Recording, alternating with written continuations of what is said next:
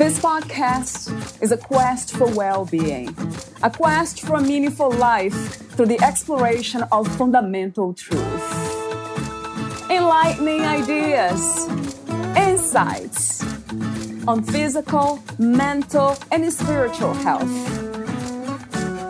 The inspiration is love.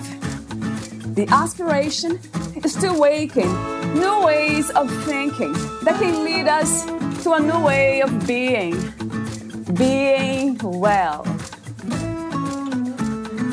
Welcome to Body, Mind, and Soul Healing Conversations.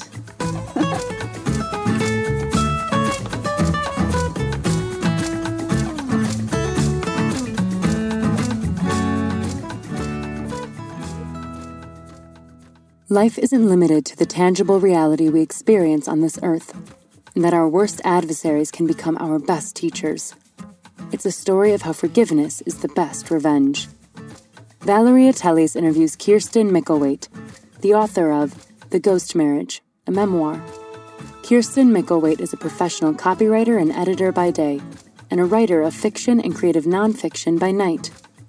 At 31, Kirsten has just returned to San Francisco from a bohemian year in Rome, ready to pursue a serious career as a writer and eventually, she hopes, marriage and family. When she meets Steve Beckwith, a handsome and successful attorney, she begins to see that future materialize more quickly than she dared to expect. 22 years later, Steve has become someone quite different from the man Kirsten first met. Unemployed and addicted to opioids, he uses money and their two children to emotionally blackmail her. The couple separates, but just after their divorce is finalized, Steve is diagnosed with colon cancer and dies within the year, leaving Kirsten with $1.5 million in debts from properties that are no longer hers. It's only then that she finally understands. The man she married was a needy, addictive person wrapped in a shiny package. As she fights toward recovery, Kirsten begins to receive communications from Steve in the afterlife, leading her on an unexpected path to forgiveness. She's also an alumna of the Squaw Valley Community of Writers, the Napa Valley Writers Conference, the Paris Writers Conference, and the San Francisco Writers Conference. Her short story, Parting with Nina, won first prize in the Ledges 2004 Fiction Awards competition. She lives in the San Francisco Bay Area, where she's at work on a new novel. Meet Kirsten at kirstenmickelwait.com. Here is the interview with Kirsten Mickelwait.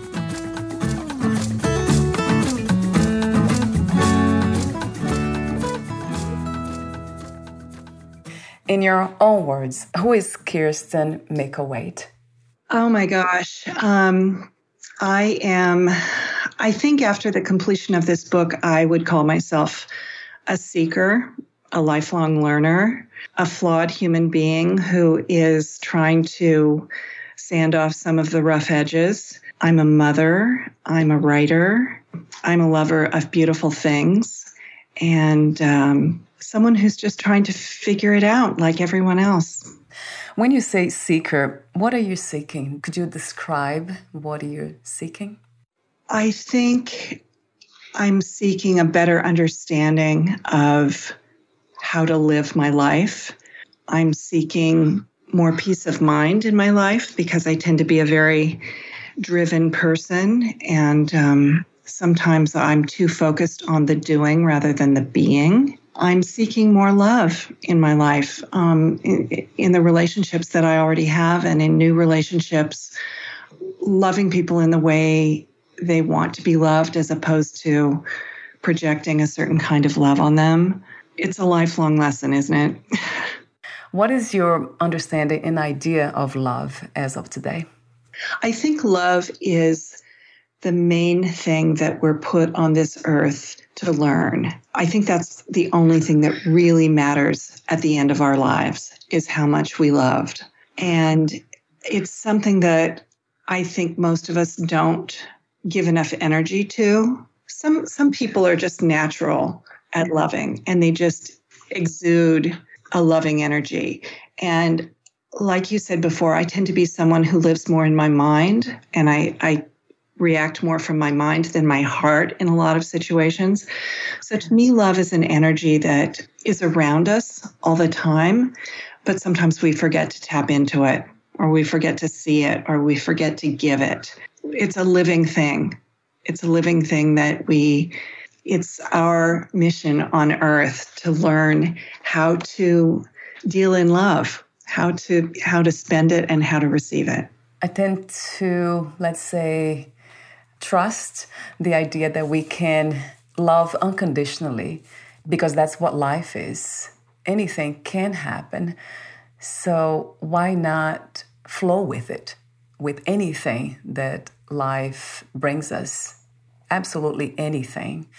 But that is seems to be like um, very. It's a challenge for most of us to understand that, because that would also include not accepting or not even being loving. Yeah. I I think a lot of it has to do with how much love we were given when we were children. And if love was spent freely in our families when we grew up, it's usually not an issue for us. But if love was withheld or only given conditionally, that's a condition that we carry with us most of the rest of our lives and it's it takes an incredible uh, amount of work, I think, to overcome the lack of love and self esteem if you didn't get it as a young child. Okay, before I ask the question, we'll be talking a lot about forgiveness. I have lots of questions for you later on. But for now, Kirsten, I have this question for you. What is another word for forgiveness? Perhaps acceptance, perhaps surrender, grace. Yeah, grace. Mm. Yeah, I'm I'm eager to talk more about this with you because there have been a lot of reactions to my book which revolves around the theme of forgiveness and a lot of people saying I could not have forgiven in that instance. So I'm I'm eager to talk with you about what it takes and and how people feel about it. People are very passionate about it. Yes, it's a great, great topic or a great practice or perhaps a great understanding. I, I want to understand more like from your perspective what that is. Continue with the warm up questions. Let me ask you this question What do you feel is the purpose of your life at this time? Um, you know, I'm just figuring that out. I've been a writer for most of my adult life, and I have always felt that writing and communicating and telling stories was part of my purpose that that was a gift i was given um, and that whatever i do in this life would probably come through that medium. Um, but having just well this i've been working on this book for quite some time but it's just launched um, in the last week or two. And since the book has come out i have really come to believe that writing this book w- was one of my main assignments um, in this lifetime. Um, I think that it has opened up conversations uh, with people I know and people I don't know.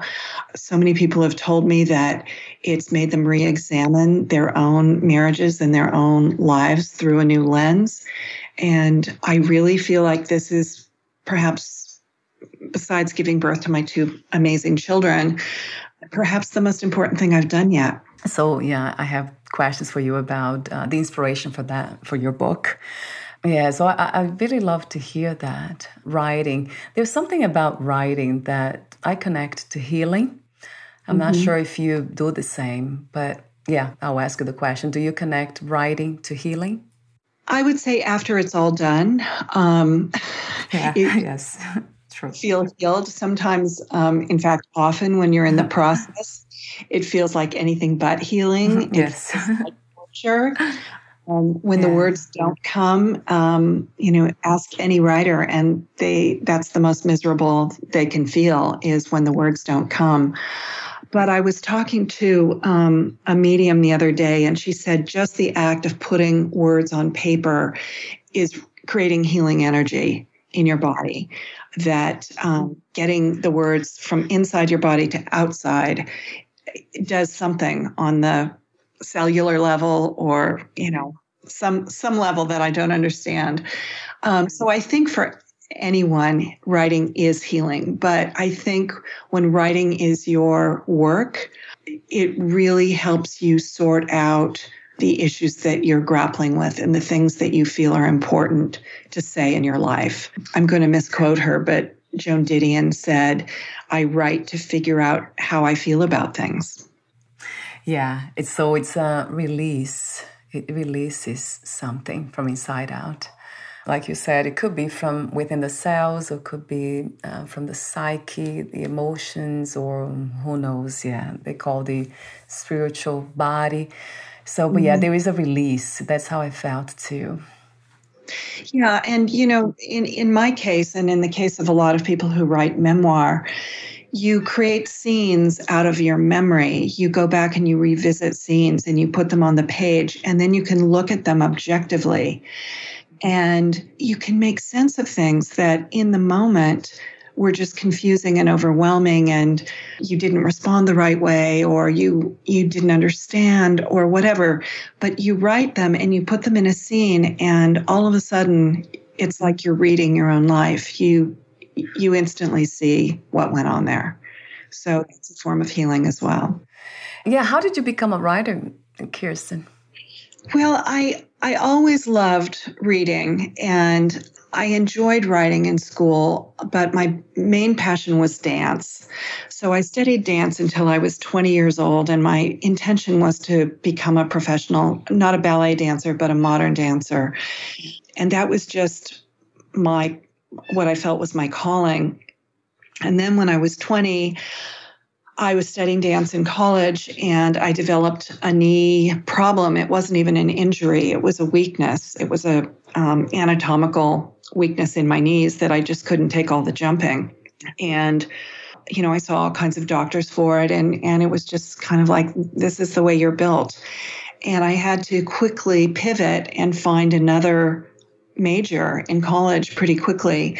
And so the next thing I thought of was literature, just because I enjoyed reading, I enjoyed analyzing books, and I graduated with an English degree. And you know, from there, it was just a matter of publishing and public relations. And, you know, I got into development writing for fundraising and um, copywriting. It's a skill that's carried me through my entire career. Whereas if I'd been a dancer, I would have had to give it up many, many years ago. You know, it's just something I developed as a skill, and I'm still, I still love doing it. I can see, I can hear why.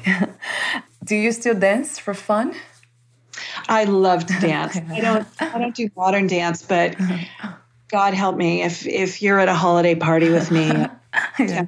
on, I will I will make a complete fool of myself. knows me. oh, yeah. Dancing, even talking about dancing, kind of creates this very light, playful uh, environment. it's wonderful. I love dancing too. That idea of not judging ourselves is so important, isn't it? Mm-hmm. Yeah, just feeling the joy. What is happiness to you these days? And what are some of the misconceptions about happiness? Are there misconceptions about happiness? We we all want it, and we all know when we have it. Well, uh, I'll sort of frame it in the context of my book. I, you know, had this happy marriage and I had this amazing lifestyle. My my husband was a lawyer and we lived in the Napa Valley and we just lived this beautiful life and we had, you know, I mean, we weren't the super wealthy, but we were living a really comfortable, nice life and traveling and um, living in a beautiful place. And, um, you know, then my marriage started to deteriorate. And it almost became more painful living in such a beautiful place and with so much advantage because how because of how hollow it felt. That if you're mm-hmm. not genuinely happy on the inside the outer trappings do not work. And i think a lot of people pretend that they do work for a really long time. But for me, when things really started to fall apart, I was eager to live the leave the big house and you know strike out on my own and live closer to the earth because it I, I was craving authenticity and i think happiness and authenticity are often connected So, yeah, we're all looking for it. But I think finding what really genuinely enriches us inside is the ticket. That's awesome. Yeah, mm-hmm. I love your wisdom. Thank you, Kirsten, for sharing that. Yes. Yeah, that's interesting when you said that about having everything apparently, but not really being satisfied with what we have because we are not fulfilled inside. Yeah, and that brings me to the question about freedom before we talk about your book. Um, what is freedom to you? What is your idea of being free finally? For me, freedom is the ability to live your true self and your true life and celebrate it. Be who you are in the world and use your gifts to inform, to celebrate, to meet other people, to really bring your inner self forward and live it loud and proud. And when we were living that previous life I just described, I found myself getting smaller and smaller in the service of trying to keep my family together and trying to keep my husband happy. And I was losing myself. I literally, I had one night sitting on my bed when I literally felt like my soul was dying, that I you know, I was losing who I was. And it was a very long road back, Valeria. It was a lot of work and a lot of fear and worry and scrambling. But over a period of about, I don't know, six to eight years, I created a life in which I could be myself. And I, you know, I supported myself and my children and I did what I loved. And it's like coming outdoors after being cooped up inside for a long time. Yeah, there's something about nature that reminds us that it's okay to be where you're at and still experience peace or inner peace. That's a challenge for most of us to being present with whatever happens, but respond in a very peaceful way do what we have to do, but without feeling distressed and, and broken and sad. Do you believe this is a, a realistic goal to achieve, if it is a goal? I think it's a goal that we all should set for ourselves. Achieving it is a completely different story. Uh, you know, it's a lesson. Being here now is a lesson I'm still really struggling to learn. Um, I'm someone who makes lists every day of the week, including the weekends, and love checking off my to-do lists. And I, I, I feel like I get my self-esteem from being productive. And that's what I mentioned earlier that I tend to focus more on the doing rather than the being. So, you know, I, I think that's a lesson that I'm I'm still struggling to learn. Um, it's still on my to-do list. Let's put it that way. it went back to your to-do list. That's cute. everything that we have been, every the way we are right now, is already it. That might be a tough one to understand because we have this, um, yeah, the mind, I guess, the intellectual mind, the rational mind is always trying to get somewhere and be better or somewhere better than we are now. But we were given these minds, you know, we're we're hardwired in certain ways. So I think it's just part. We have to look at it as a um, a work in progress. I mean, some of us have already achieved some sort of enlightened state, and you know, yay for them. yeah. but the rest of us, I believe the reason we're put here on this earth is to learn certain lessons, and it's about working. It's it's about learning. Um, we're not here on vacation. We're here mm. to learn lessons, and so the struggle is part of it. It's mm. it's what we're sent here to do, I believe. Yes, I agree. Yeah, absolutely. Includes everything the struggle, the everything. Talk to me for a moment again, Kirsten, about the, the intention. What was the main intention to write your book? I had gone through this very difficult period, um, probably five or six years of getting out from under. I should probably back up and just say that the the short version of the story is that when my ex husband died, he left me with $1.5 million in debts um, that were his, but that were still attached to my name. And that was part of my struggle to get out. And many other horrible things happened at the same time. And it just felt like the universe was kind of playing this game of dodgeball with me, where every time I turned around, some some other difficult circumstance rose reared its head. And i had absolutely no desire to go back and relive that or document it spend 4 years writing about it. No thank you. But everyone i met told me you know because i loved complaining about it. That that was helpful. And I'd, I'd say oh my god happened or that happened. And my friends would say, You've got to write a book about that. And I would say, No, I'm not doing it. I was working with a spiritual life coach. Uh, I was seeing him every week to help me sort of learn some of the lessons we just talked about.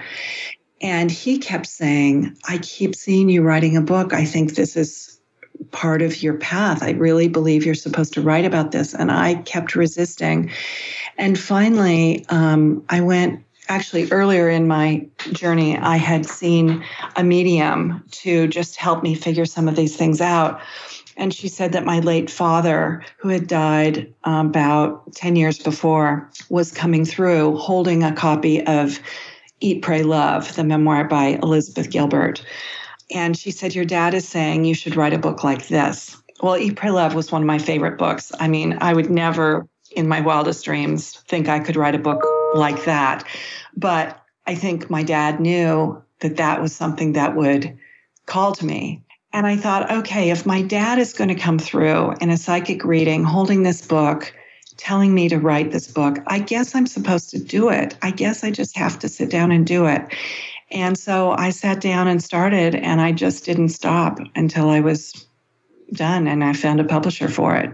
It's like the book was writing you in a way, it's trying to get yeah. written through you. Yes, it was trying to get written. That's exactly how it feels to me. I think you put it really well.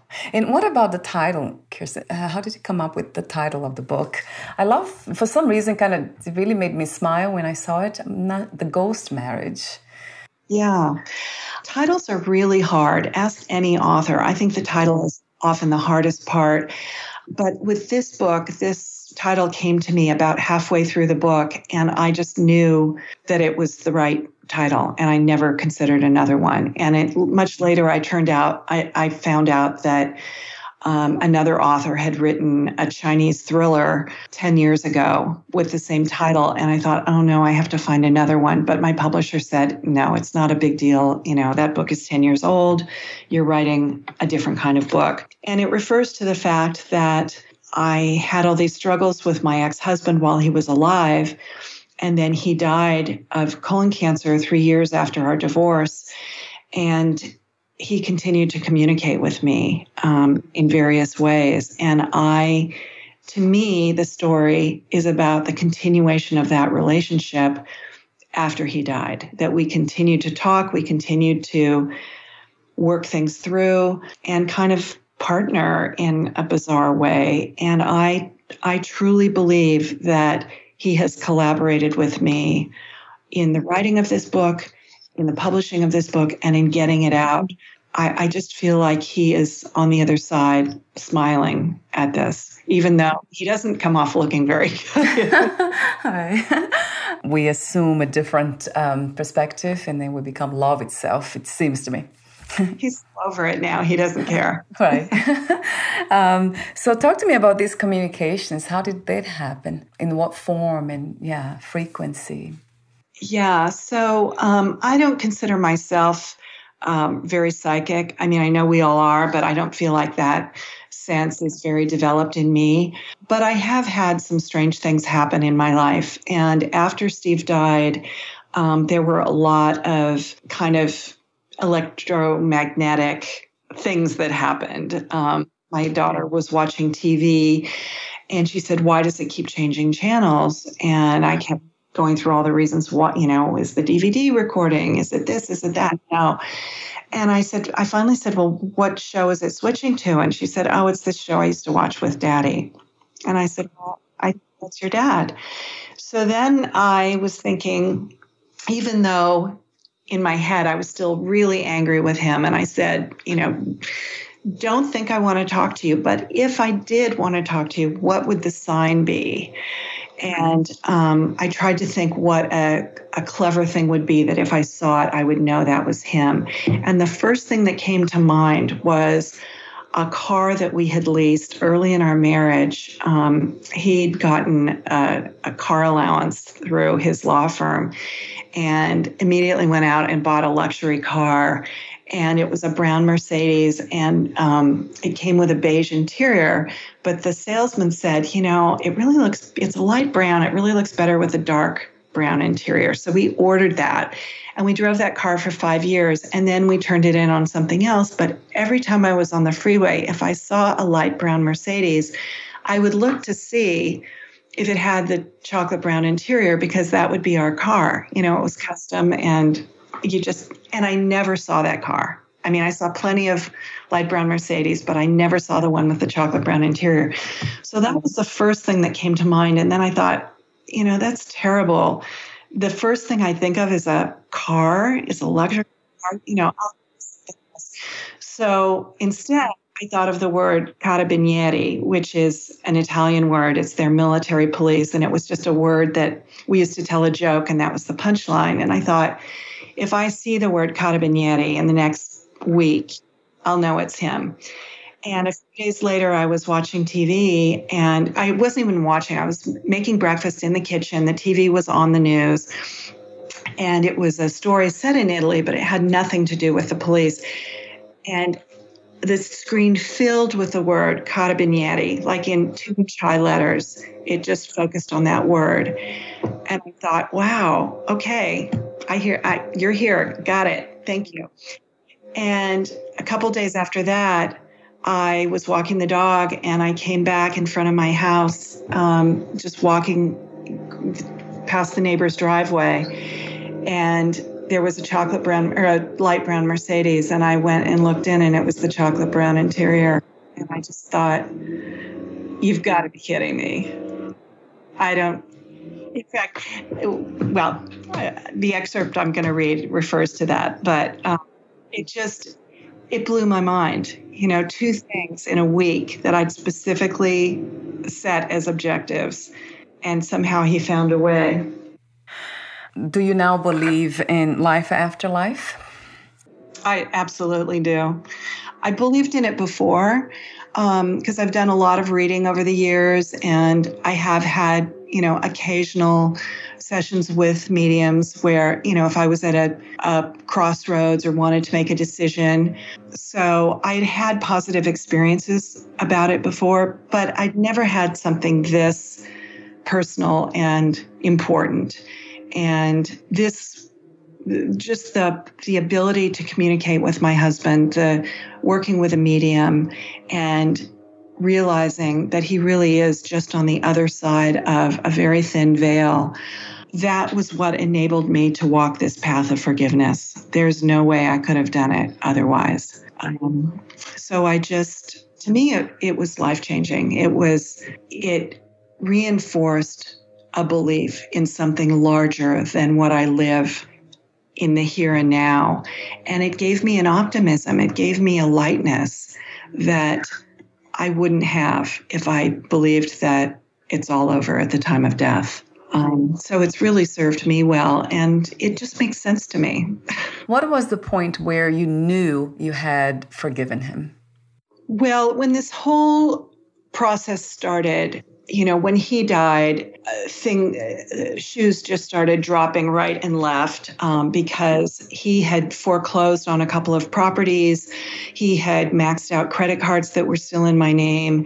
He had done all kinds of things, but I didn't know everything about them because all the mail, all the delinquent notices were going to his mailbox. And when he died, his daughter had his mail forwarded to me. And every day it's like I'd get these bombs in my mailbox of, you know, this is going to the credit reporting agency, and here's another foreclosure. It was, I mean, every day was just a disaster. Um, so I set in my mind, because I'm the mind person, I set a deadline or a, a goal of forgiving him by the time my credit was back to good standing. Well, that would take eight years. You know, I, I net even though I was able to sell off a couple of the properties and deal with the foreclosures and the credit cards, it still impacted my credit. I mean, my credit went down to an F for a while. And it takes eight years for those things to roll off your credit. So, in the meantime, I just thought, well, you know, I'll, I'll take care of business down here, but I am not forgiving him until I am made whole again financially. But within a year of his death, I was talking to a friend, and she also happens to be, it sounds like I, I run with the gypsies and the psychics, but not, I do know a few who have psychics. And she said, Stephen is, you know, standing right here with me, and, you know, he loves you. He's always loved you. He's sorry. And I was like, yeah, yeah, you know, not ready at all. But in that same conversation, I heard a voice in my head, and I believe it was Steve's voice. And he said, Isn't it time to stop telling yourself stories about all the bad times? And something just, it's like something unlocked in my heart. It's nothing I intended to do, it's nothing I decided or chose or want even wanted at that point. I was still wrapped in my fury. And I hung up the phone and I put my head down on my desk and I started sobbing. And I said, I forgive you, Steve Beckwith. I mean, it is not the way I planned it. And ask anybody who knows me, I am a planner. And when I plan something, I do it. yes. Oh, wow. Really an opening, a heart opening, and, you know, of just letting it go. And I think my spirit just understood eight more years of anger is not going to do you any good just let it go now and then you know finish cleaning up so that's that's how it happened and you know a lot of people have not a lot a few people have um, written in their reviews of the book i could never have forgiven that man for what he did to her i could never have forgiven him and what i want to say to those people is I could not have forgiven him either if he were still alive, if he were still doing the damage, or even if he was sorry on this side, it probably would have taken me longer. But I have forgiven him because he's not that person anymore. and my work with the medium made me realize this this all happened in my second reading with her and she said you had a contract with this man. You both agreed to teach each other lessons in his life and he decided he, he did all this to help you learn that lesson and he's over there right now saying i played my role perfectly. I did everything you asked me to do and the psychic said he did so at considerable expense to himself. I mean when this man died he was in physical pain, he was in psychic pain, he was um, facing bankruptcy. He'd lost his, you know, part of his family. He'd lost his job. He'd become addicted to drugs. This man did not end a happy man. But for him to go through all that, for me to walk this forgiveness path, how could I not thank for that if I believe in that larger picture? How could I not thank him and forgive him and say, You did this for me? Do you now believe that, um, with your mind, even believe that this is how it works, that we plan and choose to be here and go through this suffering to learn lessons? Yes, I absolutely believe it. I believe it because I've read a lot of books of people who have received similar messages. Um, anybody who has any psychic ability, they they say that basically the same thing. We come into this life with a blueprint, and we have chosen that blueprint for ourselves to help advance ourselves toward enlightenment. You know, in this life, I want to learn patience and forgiveness and unconditional love or whatever it is we choose so that all of the hardships we go through, if we can understand that we picked these things for our own growth, then we're no longer victims. And then we're we're conscious, we're aware, we're you know, we may not like it. I mean, none of this is fun. right, yes. Yeah. But if you go through it with the idea that this is going to get me somewhere where I have chosen to go, it makes it so much easier. And I wonder a lot of times if it always takes suffering for us to understand these deeper lessons about life. I think it does. You do, yeah. Do you believe that? Hmm. I do. And and you know, there's different degrees of suffering. One thing that I told myself when I was going through the thick of it was, it's only money. My children are okay. We're all healthy. This too shall pass. We can survive this.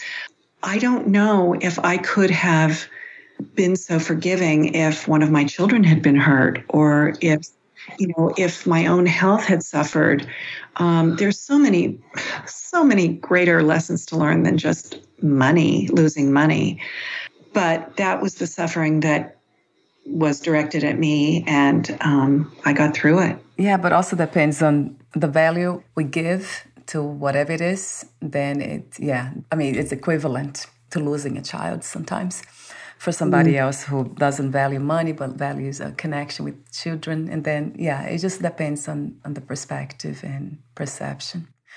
Yeah, I love the chapter of your book that I read.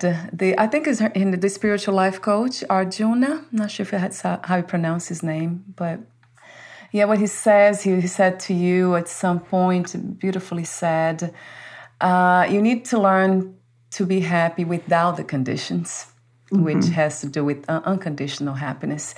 Everything's happening as it should, he said to you, with perfect timing. Let go of all those expectations. Surrender, surrender, and surrender. And above all, you must open your heart. And then he said something else that caught my attention. He said, You said, I thought of how I loved my children and how I loved my mother and sister and friends. But my heart is open, you said to him. And then he said, Yes, to everyone but yourself. Mm-hmm. That brings me to the topic of self love. What is your message on self love as of this moment? Well, speaking as a woman, I think it's the hardest kind of love. I think we love everyone. We give our time, we give our resources, we, especially when it comes to our children, but I think we focus on giving everyone what they need and we come last. And since my children have grown and I've started my life over basically in a lot of ways, I have more time to spend with myself and I I have more patience with myself and and more compassion for myself. And I just think I don't know. I think it's the hardest thing in the world for women to put themselves first. And it's a message we just have to keep putting out there is put on your life mask for your oxygen mask first before everybody else's because you're the hub. You know, they need you. Yeah. And they need you to be happy you know? True. Yeah. Yeah.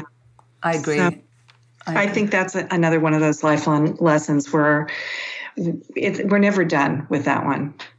Yeah. Uh, wow. That's something that uh, yeah I talk a lot of hear a lot about it. I write about it and. Um, yeah, unconditional self love. I go a little one step further. unconditional self love is a must, and, and yes, especially for women. Although men they need that too. Um, everyone needs that, but yeah, especially for women and mothers, especially mothers. Um, I have some ending questions for you, but before I ask them, would you like to add anything or read a passage in your book? Sure. I will read um, just a short scene. So, this is uh, about my second visit to the medium. Um, it refers to the the phenomena I just described of Steve making himself known to me. Yet another January rolled around. Impossible to believe that it was already 2015, three full years since Steve's death. With all of my work around forgiveness, I finally felt ready to face him, beyond just talking to him in my head. So I called the intuitive Karen Peterson's office and booked a private reading for a date around his 66th birthday. Karen greeted me warmly. We settled in, and she sat silent for a few minutes, eyes closed, breathing deeply. Finally, she spoke. It's a male energy, a father figure. Has your dad passed? My dad had been the primary spirit to come through in my previous reading with Karen. I'd wondered if he'd be in control again this time. Yep, I said. She nodded, but then cocked her head. Where's your dad buried? His ashes are scattered at the base of a tree in Yosemite. No, this isn't him. This spirit is showing me a cremation, but also a burial in a cemetery. Ah, that would be my ex husband, Steve, I said. I figured he'd show up today. Yes, he's been very clear about being buried in the cemetery. It looks like you visit him often, fairly often. He's showing me you visiting his grave, and every time you do, he's right there with you. I nodded. A name that's coming up is Michael. That was Steve's middle name. So he's right here. Is there anything you want to ask him? Here's what I keep struggling with, I said. I know that Steve was some kind of teacher for me, but specifically, what was the lesson I was supposed to learn from him? I felt like he was standing right there, but behind a wall. I couldn't see him to read his lips. Karen listened, then said, To persevere, to still be strong despite challenges, to be a good role model for your children. Well, I've certainly tried to do that, I said. He's nodding, Karen said. He's so proud of the way you've done that. Finally, it seemed I had the rational Steve back, the partner who wanted me to succeed, who saw my best self. He was on the other side of the veil, but he was an ally again. I felt a dark cloud lift from somewhere deep inside. The oppressive weight of his disapproval peeled off my shoulders and back. Karen spoke again. He's showing me an antique key, and keys usually symbolize cars. Did you recently buy a car? Do you need a car? I chuckled. Ask him if it's a brown Mercedes. He's laughing. What's that about? I told her the story of the Mercedes with the chocolate brown interior parked outside my house. Honestly, Karen said, I have no idea how they do that but I hear stories like this all the time. Do you still feel that you're married to him? Have you moved oh down with relationships? Nobody has ever asked me that question before. I feel spiritually married to him. Um, he appears in my dreams a lot. Um, do I feel married to him on this plane? No, but nor have I found anybody else that I you know want to be married to. yeah. I think part of the legacy is that uh, I'm still very leery about men and about um, men who appear one way and then become something else. So that's something I'm still um, working through. I don't feel the need to be married again. I feel like I kind of did a lot in the first one. yes. Yeah. But I feel a relationship with Steve now, and uh-huh. especially since this book has come out, I just can't. I can't tell you. I really feel like he's just so happy that this book is out there and that it might lead other people to forgiveness. I kind of feel like that's what we are supposed to do together. I feel a lot of love from you since the beginning of the interview. Like my body's been reacting goosebumps and oh. yeah, that's a confirmation of love. That's that's so lovely to hear. So, my last question to you is What are three things about life you know for sure as of this moment? Three things I know for sure. As I said before, I think life is a university, not a vacation. I feel strongly that what we experience on earth is just uh, one chapter of our existence. And um, it's much bigger than what we see or experience down here. And what's the third thing? Really, that it's all about experiencing love and joy. You know, the more we do that, the farther along we go. Nothing else really matters as much as that. Thank you so much, Kirsten, for, for your presence, beautiful, loving presence, uh, the wisdom you share, the healing message through your book, just writing the book, doing that for yourself, which is self love and everything else in between that could be felt today. Thank you.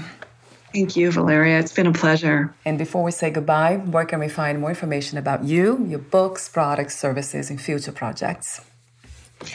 Um, my website is www.kirstenmickelwait.com. Everything's on there, including places uh, that people can buy the book online. Um, the book is on Amazon. Uh, it's through all major retailers. Um, you can just go online and buy it. And um, I'm on Goodreads also, and Amazon as an author. So if you want to find out more about me, you can go there. Wonderful. Thank you so much again. We'll talk soon. Thanks, Valeria. Thank you.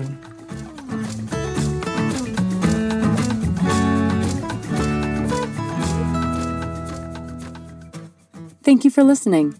To learn more about Kirsten Mickelwait and her work, please visit kirstenmickelwait.com.